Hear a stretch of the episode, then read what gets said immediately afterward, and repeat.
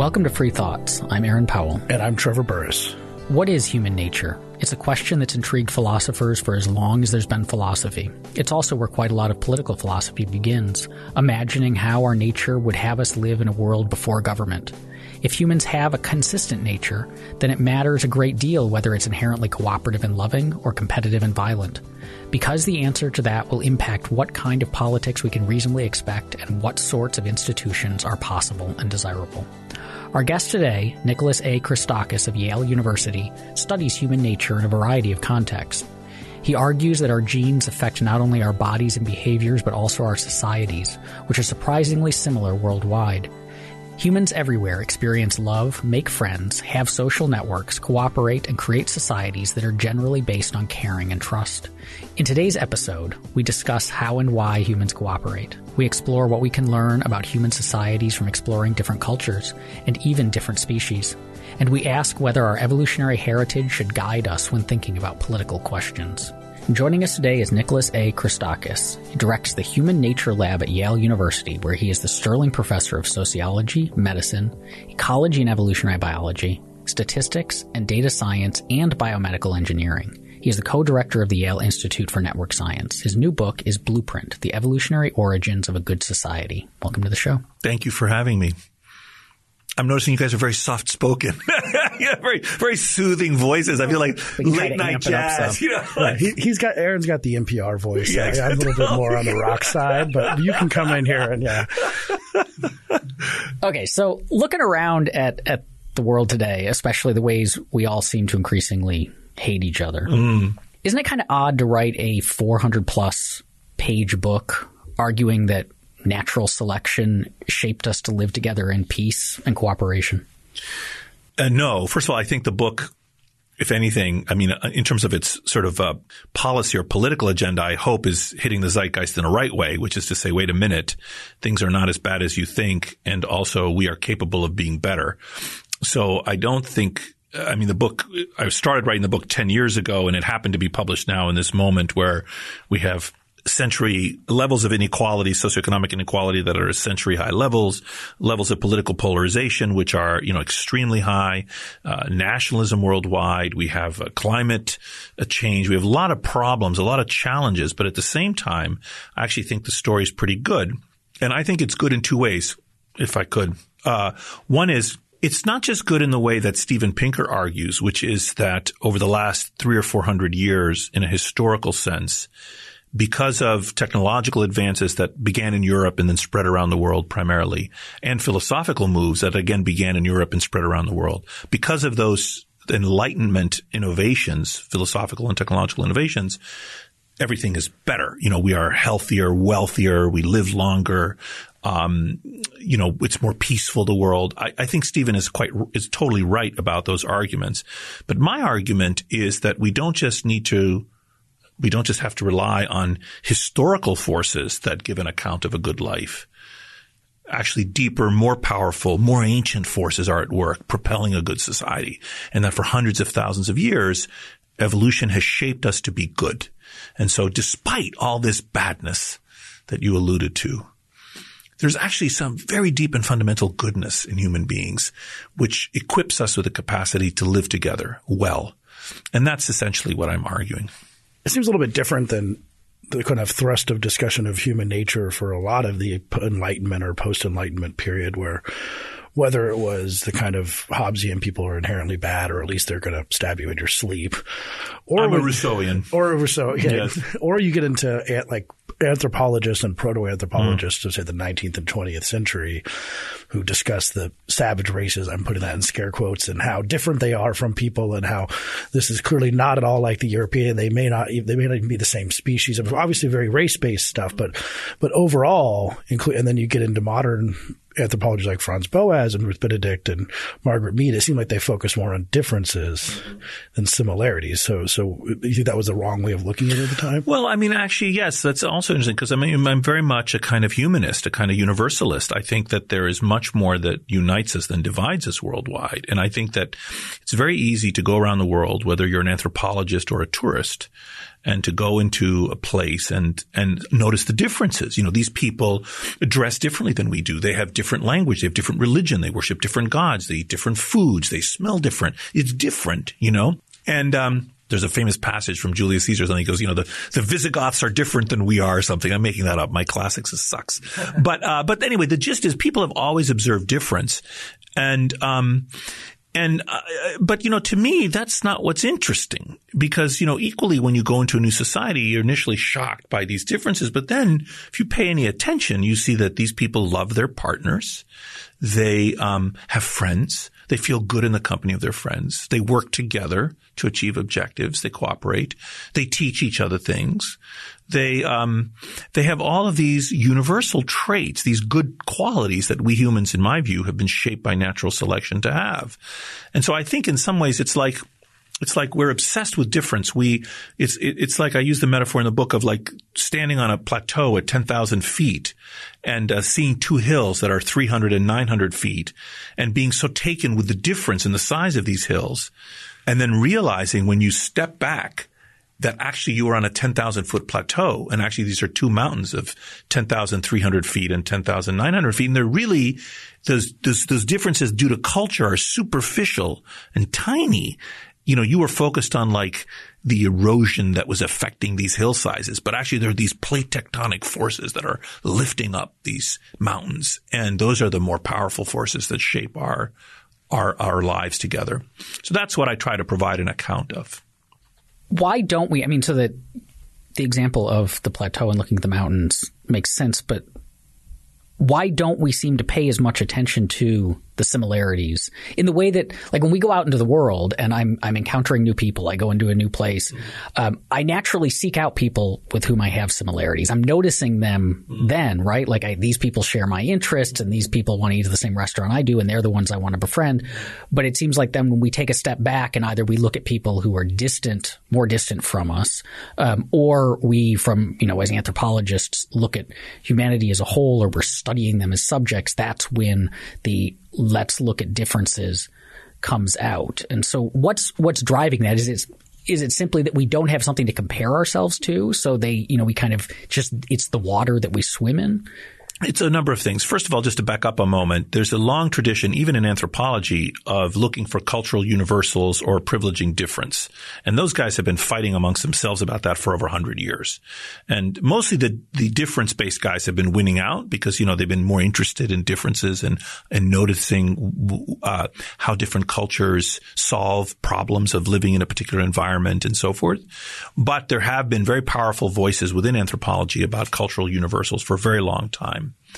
First point. Second, more generally in science, there are a, a long-standing debate that even Charles Darwin, I think he was the first to describe it as lumpers versus splitters, right? They're people you know, there are people, botanists who go out and look at plants and there's some of them are looking for unifying themes that unify all these are all plants that are like and others that are saying, no, we need to understand every single plant and, you know, we need to, you know, engage in, you know, collecting every specimen of everything and, and focusing on the differences.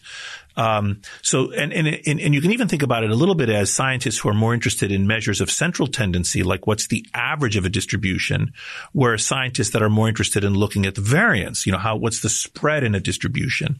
So, so, so there's, so it's important to recognize that even within anthropology and even within science more generally, there are powerful strands militating towards understanding um, sort of commonalities and not just differences. Now, in terms of our innate desires to focus on difference, part of this has evolved as well. You know, our ability or our or our um, interest in defining who's in and who's out, us versus them, sort of an in group, is again one of our evolved capacities for living together, for better or worse. Actually, this is you're sort of zooming in on one of the more depressing aspects of our evolved sociality. You know, why is it that we are so interested in in noticing differences and in identifying, you know, who's one of us? Why why do we prefer the company of people we resemble at all? You know, in the first place, and um, and most accounts of the origins of this preference, in my view, tend to be tautological. You know, they say, well, uh, we prefer the company of people we resemble because we're more comfortable in their presence. Why are we more comfortable in their presence? Because we resemble them. So you get this kind of circular argument and actually providing a deep account for the origins of homophily or, and also the origin, which is a distinct idea, the, the preference for people we resemble and the origins of in-group bias, which is the sort of favoring our own groups in preference to other groups is one of the things I, I do in, in the book, actually. Well, that I was the next goes right to my next question, which is you talk a little bit about Gemeinschaft and Gesellschaft in the book, which also Friedrich Hayek is who's a big we're a big fan of here at Cato. Uh, he he brought very smart concept, yes, and on this question of in group out group, where you say that on your Gemeinschaft, you can maybe keep track of 150 people and you can have personal relations within those, but a large open and personal society can't be like that. So it almost necessitates dividing to some extent because we can't hold the whole world in yeah, our head. well, right? I think I mean I think there's a difference between face-to-face relationships and and sort of more anonymous relationships where we act, interact with people as functionaries, as fulfilling a role. You know, for example, as bureaucrats. Um, and so and so, in fact, I think often you find that when societies get, you know, we experience often in modern society, we experience our everyday interactions as a kind of alienation. We um, we interact with people, uh, you know, the traffic police, uh, vendors at stores. These are sort of anonymous, faceless, impersonal interactions, and we experience them as alienating because we evolved to have real face-to-face relationships with people that we really know. And so in a way, we have, this is like frightening. This is like being outside of your group and being with some other group that, you know, might not like you or might kill you because these people don't know you. But that's different than uh, the point about you know um, l- liking your own group and wanting uh, certain kinds of of social intimacy. So sort of to return a little bit to sort of to move away from the Gemeinschaft Gesellschaft kind of distinction and back a little bit towards the notion of in group versus out group, you might well ask, how and why did we evolve this desire to be with our own group in the first place? And there are a couple of theories about this. So let's imagine you have um, you know, a thousand people in some population, and um, and you go to these people and you tell them um, you need to um, cooperate. So evolution, uh, from an evolutionary perspective, would be fantastic if all these people could work together to achieve some objective. But you, you, you give this challenge to every member of this population and it's, it's a prohibitive challenge because why should they cooperate with other people? It's too many people to cooperate with. Um, if they're nice to you today, they might never see you again. The population is so large. Uh, they might, uh, they might not remember you. They can't track a thousand different people. And so faced with that challenge in a group of a thousand of people cooperating, nobody cooperates with anybody. And so cooperation does not emerge in such a population. So if evolution could equip us with certain capacities that would allow us to cooperate despite being in a population of that size, that would be strongly favored, the emergence of these capacities. Well, in fact, there are a couple of such capacities. So one capacity, and both of them have to do with what's known as adding structure to the population. So imagine now you go to this group of a thousand and you you divide it into 10 groups of 100 and you give each of them a flag. So there's the purple flags and the green flags and the blue flags. And you tell everyone in the population, you know what? Just cooperate with the people that are carrying your color flag. Now everyone looks around. They only have to cooperate with 100 people and they're likely to see those people again and they can track those 100 people. So now all of a sudden, all the blue flag people are cooperating with the blue flag people and the purple flag people with the purple flag people and so forth. So now from a population point of view, you've got a lot more cooperation. In the previous example, no cooperation, which is bad. In the current example, more cooperation, some cooperation. So that would be favored. That ability to signal membership in groups and to detect membership in groups would be strongly favored by evolution if it could emerge. And in fact, this is one account of why it did emerge, one account of in-group bias. And this is known as adding structure to a population. Now, this is extremely depressing to me. I have to be honest with you. Like, I don't like the fact that we are this way. Um, and we're not the only animals that are that way, incidentally. But evolution also gave us another way of adding structure to the population, which is much more pleasant. And that is it gave us the capacity to have friends. Now, this is exceptionally rare in the animal kingdom. So many animals have sex with each other. they mate with each other, but we don't just mate with each other. We befriend each other. We form long-term, non-reproductive unions with other members of our species. Namely, we have friends. This is very rare. It's seen in us, certain other primates, elephants, certain cetaceans, and a few other groups, but that's it. So now, having being now we have evolved the capacity for friendship. And how does that work? Well, you go to this population of a thousand, and you tell them, okay, each of you are going to have a few friends. You have three friends, you have four friends, I have five friends, he has six friends, he has two friends. People have different numbers of friends, and you create a network. You add structure to this population. Instead of every one of the thousand mixing in with everyone else, people have their own overlapping sets of friends. And now you say, you know what? Just be nice to your friends. So each person is nice to their friends. And as a result of that, you get more cooperation in the system, a different way of adding structure.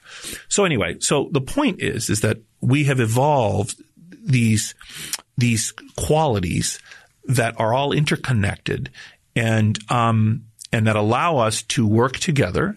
And one of those qualities, unfortunately, is this distinction this, that we are prone to make between us and then them. And I'll, I'll say one other thing and then I'll shut up. I need to mention that this distinction between us and them, us and them, the cognitive ability to do that often is along arbitrary lines. And that also is a, that also gives us a little lever to address uh, hatred in our society, which we can talk about if you want. I want to come back to that, but first, this what you just discussed gives kind of a peek into there's this evolutionary psychology framework that you're using here. Um, one of the questions that people have about it, or one of the critiques they have about it, is that what you just did is you identified what seemed to be traits that humans have that, that seem to be universal. We don't know many people who don't have friends and don't seem to have a capacity. About five or six percent of the population has no one that they can call, call talk friend. to. Yes, it's very sad, but we can talk about that too. Yes. Number. But and then what you've done is you have you've told a story about how that might have been yes. advantageous or might have come about, but that's not necessarily the same thing as showing that that's actually how it came right. about. And does it? So how do we know as opposed that it's not just a story told to tie evidence together? Yes. And and does it have any, from a scientific standpoint, does it have any predictive power? Can we do anything with that story once we've told it to say, now here's a novel, new thing, new prediction? Yes. Yeah, I can answer that question in a number of ways. First, what, the way a partial answer would be to say, what would you say if I told you that if we went and we mapped the social networks of elephants, that they had the same mathematical structure as ours? You know, that if elephant friendships look just like ours. Our last common ancestor with elephants was 85 million years ago. That animal did not live socially. It was a small shrew-like creature. Um, and yet here, these elephants, by independent convergent evolution, evolve social interaction structures that are have very similar mathematical properties to ours. Well, that would uh, that, that piece of data by itself wouldn't necessarily underscore this that evolutionary psychology because you could say we're the only ones and they say no actually elephants too. And it's like okay well there, there's a different reason for both of these possibly or could have come from somewhere else. Uh, if you guys were the only ones then maybe this evolutionary story is true but we have nothing in common with elephants so now it seems like we're just sort of identifying arbitrary things. No, we have in common with elephants the challenge of living socially, and they solve the problem. So the argument is there's only one way of living socially if you're a mammal, leaving aside the eusocial insects for you know who are clones, which is a different challenge. So um, no, so quite the opposite. This finding finding evidence of convergent evolution on these traits in other mammals is very powerful evidence that this is not a just so story. Now, you you might want to argue that friendship in elephants means something different than friendship in us, and we could have that debate. Just like monogamy in birds may mean something different than monogamy in us, and so forth. But nevertheless, the independent evolution of social monogamy in the primate order multiple times, or the independent evolution of friendship across very disparate orders, to me is very powerful evidence that there is some some some problem that evolution is solving by equipping us with these capacities. And then we can go and look at that problem and say, okay, well, wait a minute. Whatever problem it's solving has to be the same in, in elephants and in us. So there are some predictions you can make. And we've, we've published some papers that say that if this was the way that evolution had um, had shaped our capacity for friendship, it should also have given us certain other qualities. I can give you a couple of very quick examples. One has to do with the actual structure of the networks, which uh, I'm going to I'm going to sort of explain a little bit, and the other has to do with something known as homophily, which is the fact that we prefer friends that resemble us. Um, so on the on the on the structure thing, Imagine that you have um, you have hundred people, and you have 500 connections that you could make between them. So on average, each person might have, let's say, five connections, but but uh, but it could vary. So if you, if in your mind's eye, you might be able to see, uh, for example, a network emerging of, of the, the, people connected to each other. And you should also be able to see in your mind's eye that there are different structures to that network. You know, you could arrange the people in a ring, for example, or you could have a random jumble of ties, or you could have everyone have the same number of ties. Uh, or, you know, there, there, are various kinds of um, mathematical structures of the network that you could imagine. Now, it turns out that of all the ways you could arrange the ties, there's one way that you could arrange them that would give the group a certain advantage, namely an ability to resist epidemics. So that, and how, how does that work? Well, there's something known as degree assortativity. A degree assortative network is that popular people befriend popular people and unpopular people befriend unpopular people. And a degree disassortative network is the opposite. Popular people befriend unpopular people. The airplane the airport network in this country is degree disassortative. You, you can't fly from a small airport to a small airport. You have to go to a hub and then go back to a small airport. So all the all the small airports are connected. All the unpopular airports are connected to popular airports, and to go to them, you you have to transit through the popular airport, as it were. That's a degree disassortative network. Human networks are not organized that way. The opposite. In the human networks, you know, the New Haven airport is connected to the Lebanon, New Hampshire airport, uh, and you know, and then the Chicago is connected to Denver, and those are the connections. Okay, that's how human networks are organized. So, um, so, but it turns out that if you organize a network in a degree assortative way, it gives the whole population extra immunity against uh, spreading diseases. Why? Because if you had a degree disassortative network, as soon as the disease took root in any member of the population, it would go right to the most popular person and then down to everyone else. So it turns out that degree assortativity, this property of popular people befriending popular people and unpopular unpopular, confers a kind of herd immunity to the population. And lo and behold, of all the kind of networks that we humans could form ourselves into, we do this. And not only we do it, but also dolphins do it. Also elephants do it. Other species have, when they evolve networks, also evolve degree assortativity as part of it. So you can make a prediction in other words, you could say, well, if it's true that humans form friendships and that these friendships have been shaped by evolution, we would predict on first principles that this would be a property that the evolution would favor. And then we go and we do an experiment and we measure it and we find, ah, they do do that. Well, it's interesting too, because on Aaron's question, doesn't, I mean, that evidence for that this happened historically. Um, but then you've also brought in uh, other tools to the game in, in your lab at, at, Yale and sort of, sort of saying, how does this actually happen if you run people through these experiments? Oh yeah, in real time. Too. Yeah. That doesn't, doesn't demonstrate that it's what happened historically to Correct. humans, but you can line things up and make inferences there. Uh, so how does that process that you, that you do work just in terms of fielding together sort of experimental groups and, and right. what are so, some of the things you learn from that? Right. So, um,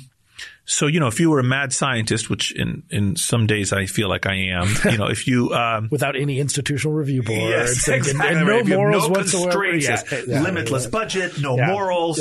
You know, if you were a mad scientist, what you would love to do, and, and you were interested in the, in the kind of fundamental origins of human social order as I am, what you would love to do is take a group of human beings as babies and abandon them on some faraway island and somehow magically have them be raised in an acultural way. You, you don't enculture them in, with any particular perspective and then feed them. And then you come back, you know, 20 years later and you see, well, what kind of social order do they have? For example, do they have friends?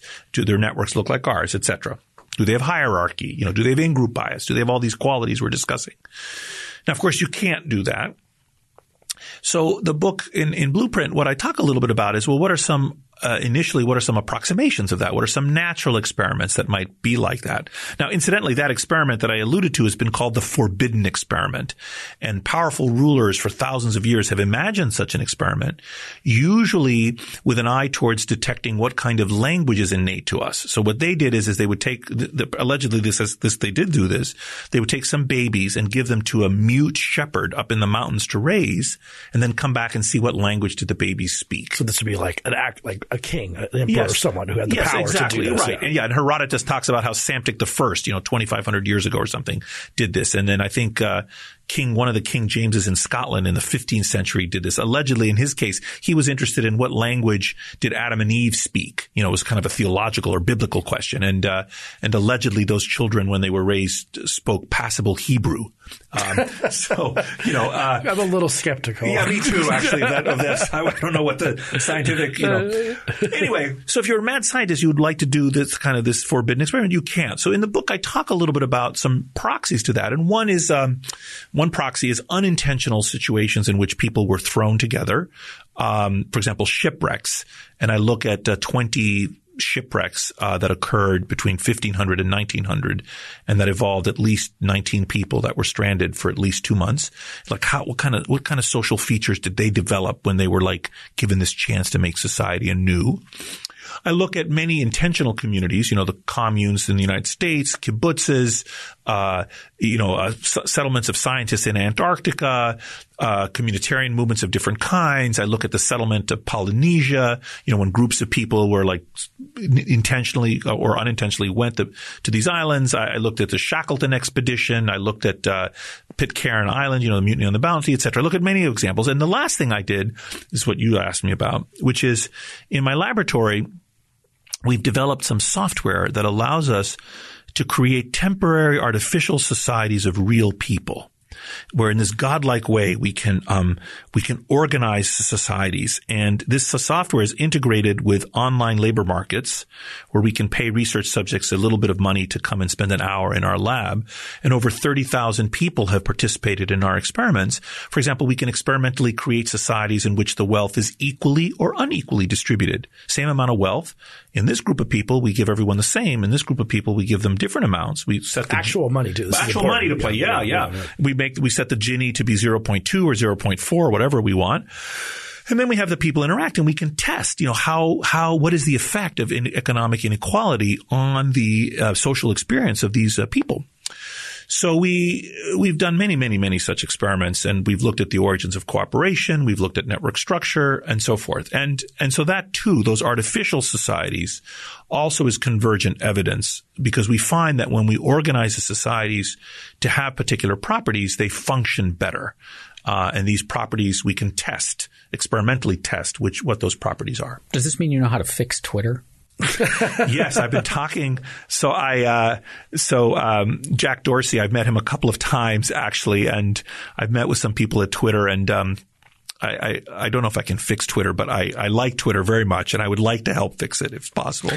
So uh, one of the experiments that you you have in pictures in your book uh, is trying to get people to pay for public goods, which is yes. which on the libertarian political question is very interesting. And uh, so, what, what, did you find in terms of cooperation on just whether or not people would voluntarily give to yeah, public so, goods? Yeah, we've done a lot of experiments with the with the maintenance, the creation and maintenance of public goods, and um, I have um, a very dear friend of mine who's a very strong libertarian who I really like a lot. And he challenges me.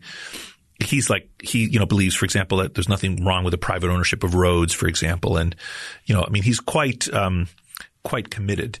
And, uh, well, and, there's certainly nothing wrong with the private ownership of roads. Yes, but I mean, to the exclusion of state ownership okay, of roads, you know, right. you know, and, uh, so, you know, he's, he's, um, and I, I really enjoy, uh, his mind, and um, I enjoy talking to him a lot. And he really challenges me. He he thinks that people should be able to sell their organs, of course, and their votes, and you know, lots of ideas. Anyway, I know some people like that. Aaron, do you know anyone like that?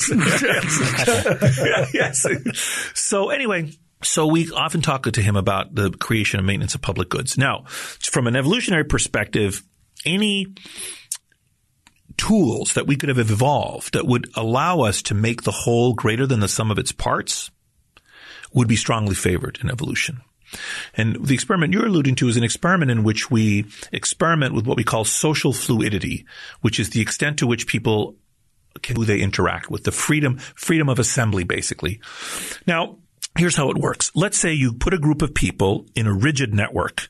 So you have, let's say, 20 people for the sake of argument, and you have a particular network structure. So, uh, you know, imagine like a little jumble of uh, of Christmas tree lights. You know, the lights are people and the wires are the things. Some kind of a complicated jumble that you put them in, and every spot in the network is a human being. And some people have two and three and four and five connections, whatever they have, and they're distributed in the network. But let's say you make that rigid, and you drop the people into that network, and you tell them, okay you now need to cooperate with your neighbors. If, if you give a little money to your neighbors, we will double it and divide it among your neighbors. Everyone will benefit, but you'll pay a little price. Of course, if your neighbors cooperate as well, then you will, and reciprocate, you will gain and the whole group will thrive. So I drop you in this group and, um, and what happens is, is you find that, um, pretty quickly, about typically about 65% of the people at the beginning will cooperate, will be nice to their neighbors. These are strangers to them. But their neighbors start taking advantage of them, some jerks in the system. And so after a while, you're like, why should I keep being nice to these people? And so they become jerks too. And before you know it, you start from a situation in which two thirds of the people were cooperators. And by the end, everyone has become a defector. Tech, what's technically known as a defector. No one is collaborating and the society collapses. In fact, in the image, there's like a little few collaborators yeah, on like, the edge. Yeah, three you know, blue people left who are yes. cooperating. Everyone else is red. They're, Everybody, and they're keeping society alive, yeah, like on the is, edge. You know, they're just working together on this the edge. This is what the society of jerks looks like. Yes, yes. exactly. Yeah. And, and, and, and so in a different branch of the experiment, in addition to allowing everyone to decide at every time step whether to be nice to their neighbors or not, whether to cooperate or defect, we also give them a little bit of power to choose to keep their ties or to break their ties. So we add a little social fluidity to the system. And what we find in that situation is that cooperation thrives. So it's not, in other words, because what happens is, is that you can cut ties to guys that are taking advantage of you and form ties to people that are nice. And just the existence of that opportunity, even if it's not enacted, uh, allows cooperation to flourish. More generally, what we've been able to show across many experiments is, is that I can take a group of people and I connect them one way and they're really sweet to each other.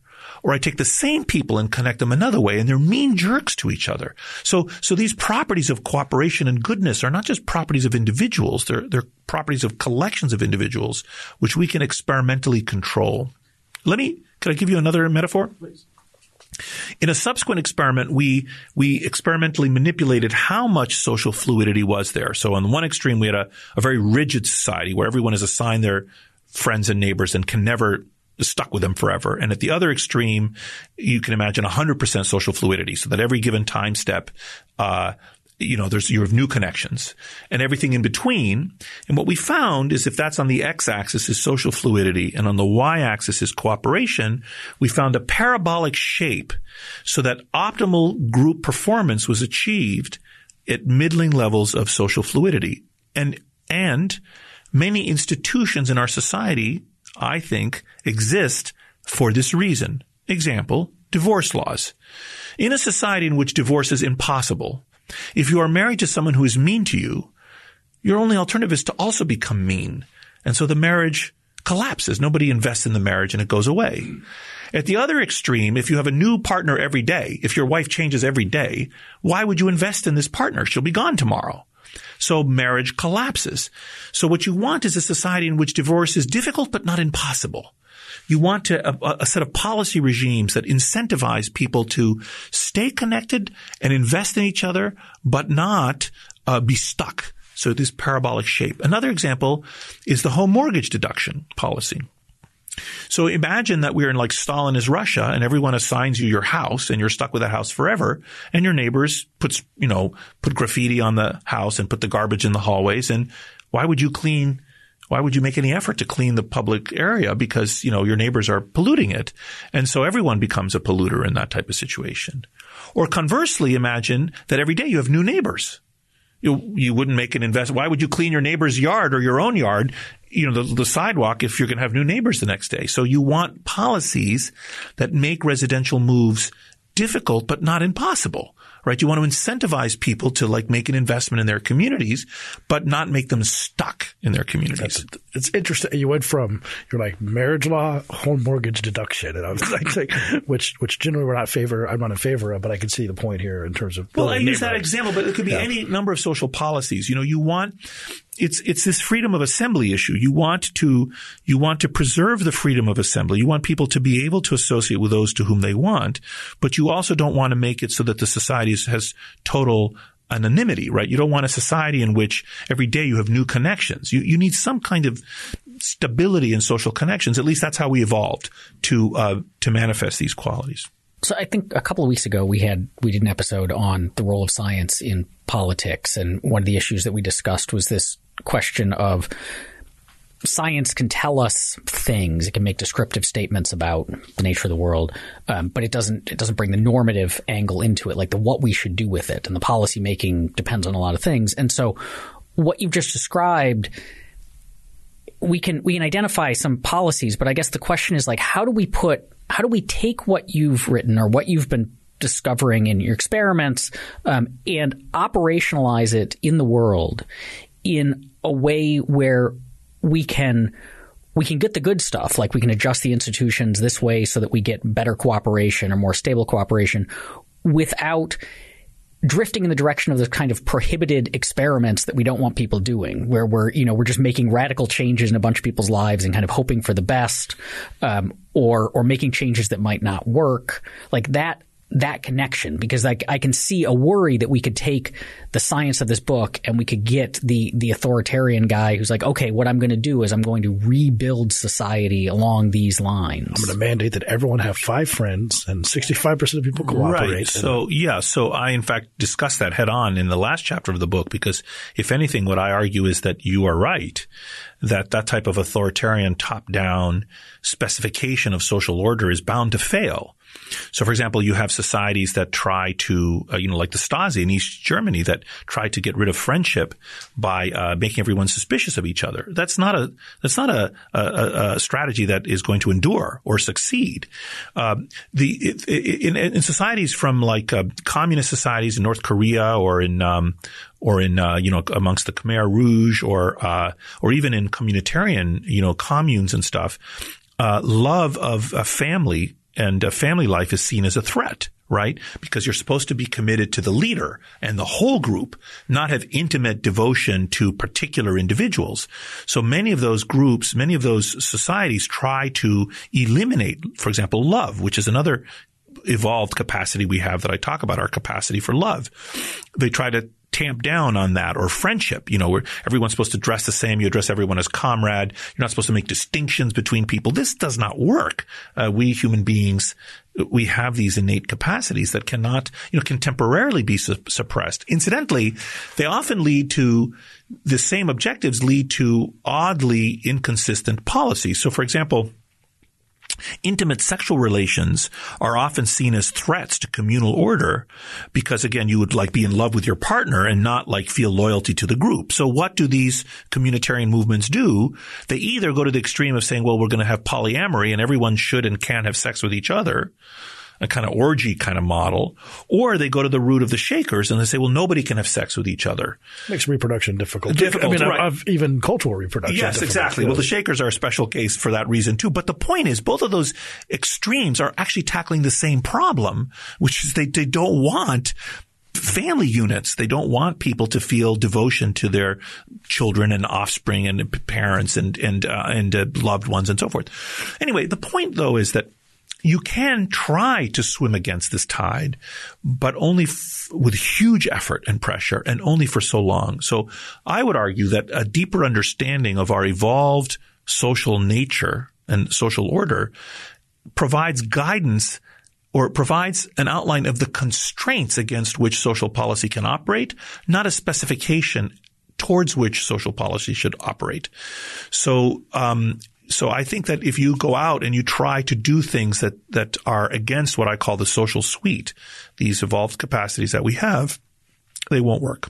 You're also, you, you know, the is ought question uh, that you put on the table, um, Aaron, is is also something that I try to wrestle with, and this is a, a difficult um, problem that has been discussed in moral philosophy for a very long time. And here I make use of the, the work of a moral philosopher by the name of Philippa Foot in the 20th century British tradition of moral philosophy. And she argues that you can avoid a kind of naturalistic fallacy and you know, I, am trying to provide an explanation for the evolutionary origin of a good society. What do I mean by good?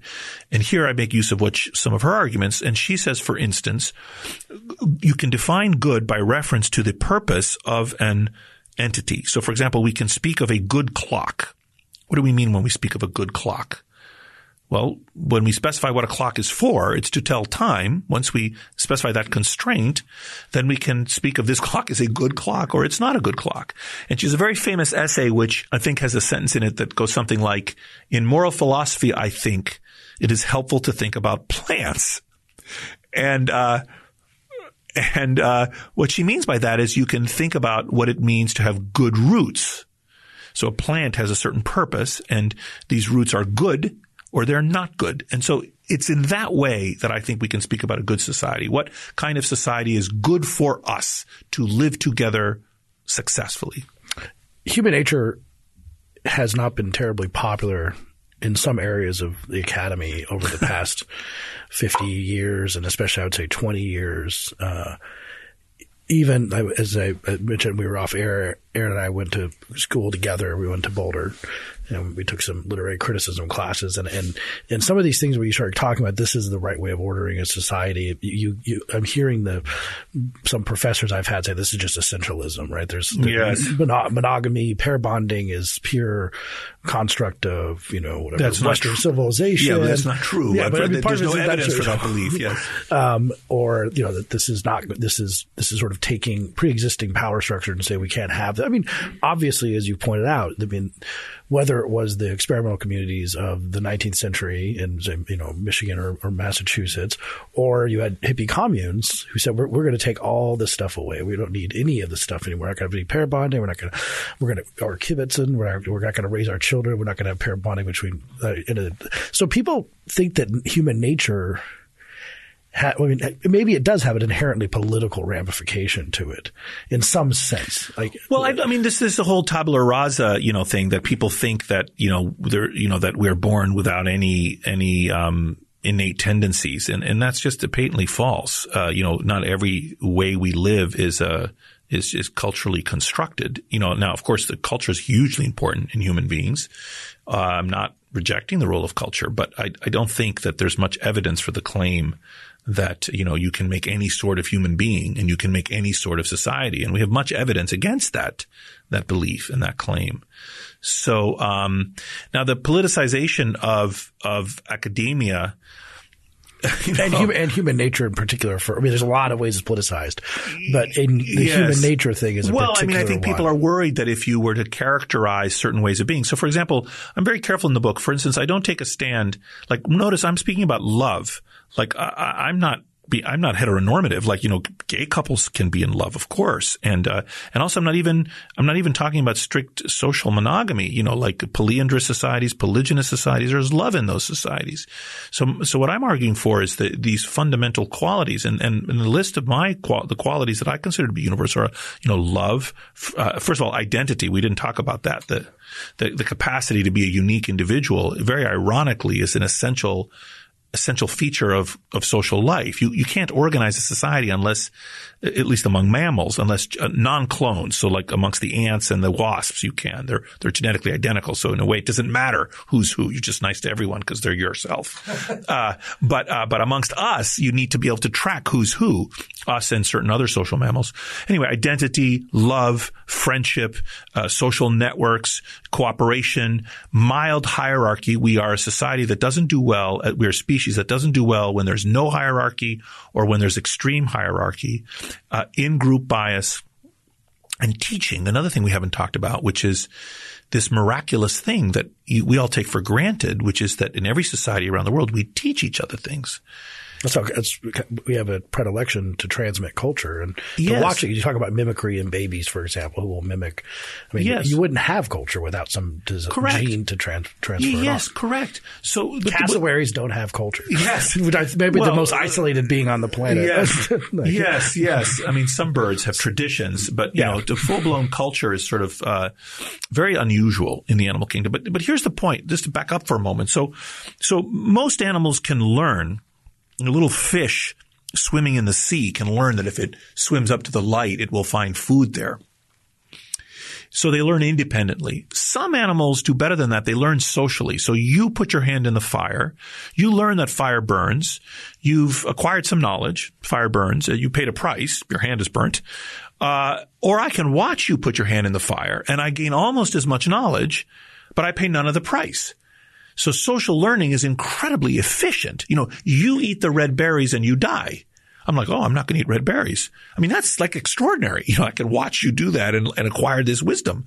Okay. So that's social learning. This is uncommon in the animal kingdom, but we do something that's even rarer, which is we teach each other things. We set out to teach each other things. This too is a cultural universal, like love and friendship and cooperation and so forth. Everywhere you go, every human being on the planet, every society practices this thing. So we started our conversation talking about difference, you know, like how people wear different things or eat different foods or have different gods. Yes, they do, but that's not to me what's the interesting thing.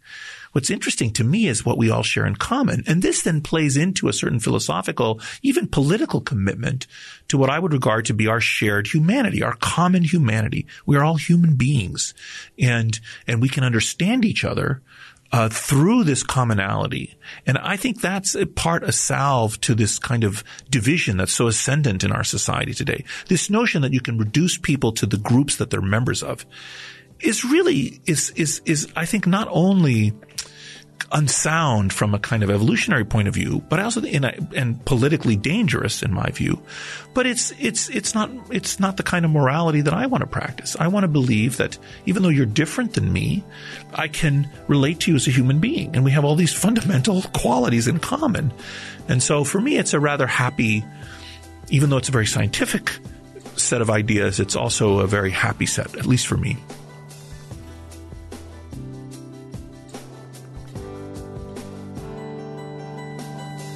Thank you for listening. If you enjoy Free Thoughts, you can find our Free Thoughts discussion group on Facebook or on Reddit at r slash Free Thoughts Podcast. You can follow us on Twitter at Free Thoughts Pod. As always, please rate and subscribe to us on Apple Podcasts, Spotify, or wherever you get your podcasts. Free Thoughts is produced by Tess Terrible and Landry Ayres. To learn more, visit us on the web at www.libertarianism.org.